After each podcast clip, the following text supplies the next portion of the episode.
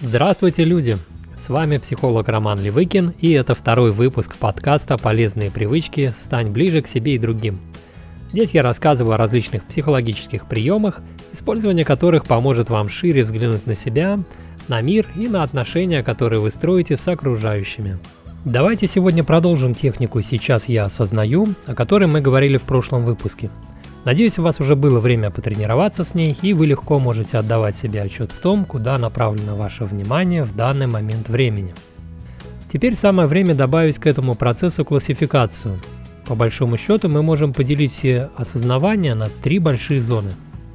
Во-первых, мы можем что-то осознавать из внешней зоны, то есть то, что находится за пределами нас. Обычно мы это воспринимаем с помощью наших дистантных органов чувств. То, что мы видим, слышим, ощущаем запахи и вкус.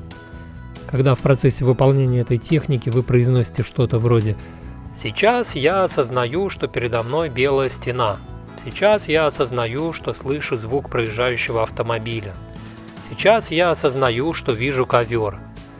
Все это примеры из внешней зоны. Кроме внешней зоны можно выделить еще и внутреннюю зону. Это переживание, которое находится у нас внутри, под кожей. Это может быть ощущение голода, боли в какой-то области, или ощущение приятного тепла, или что-нибудь еще. Все это относится к внутренней зоне осознавания. И, наконец, можно выделить среднюю или, другими словами, промежуточную зону. Это зона наших мыслей, чувств, фантазий и воспоминаний. Когда вы произносите «Сейчас я осознаю, что думаю о своей работе», вы делаете осознание из этой самой средней зоны. Получается, что все, что вы осознаете, может быть отнесено к одной из этих трех зон – внешней, внутренней или средней. Теперь можно проделать интересный эксперимент.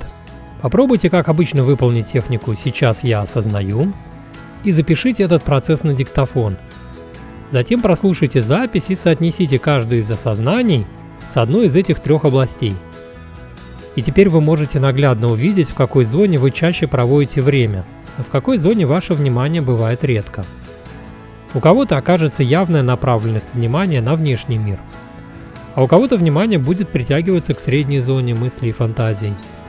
Если вы активно включены в осознание процессов внешнего мира, то от вас ускользают переживания средней и внутренней зон. А если ваше внимание приковывается к зоне средней, то от вас ускользают процессы внешнего мира и процессы внутренние. Отсюда можно предложить следующий технический прием. Попробуйте по кругу делать по одному осознанию из каждой зоны.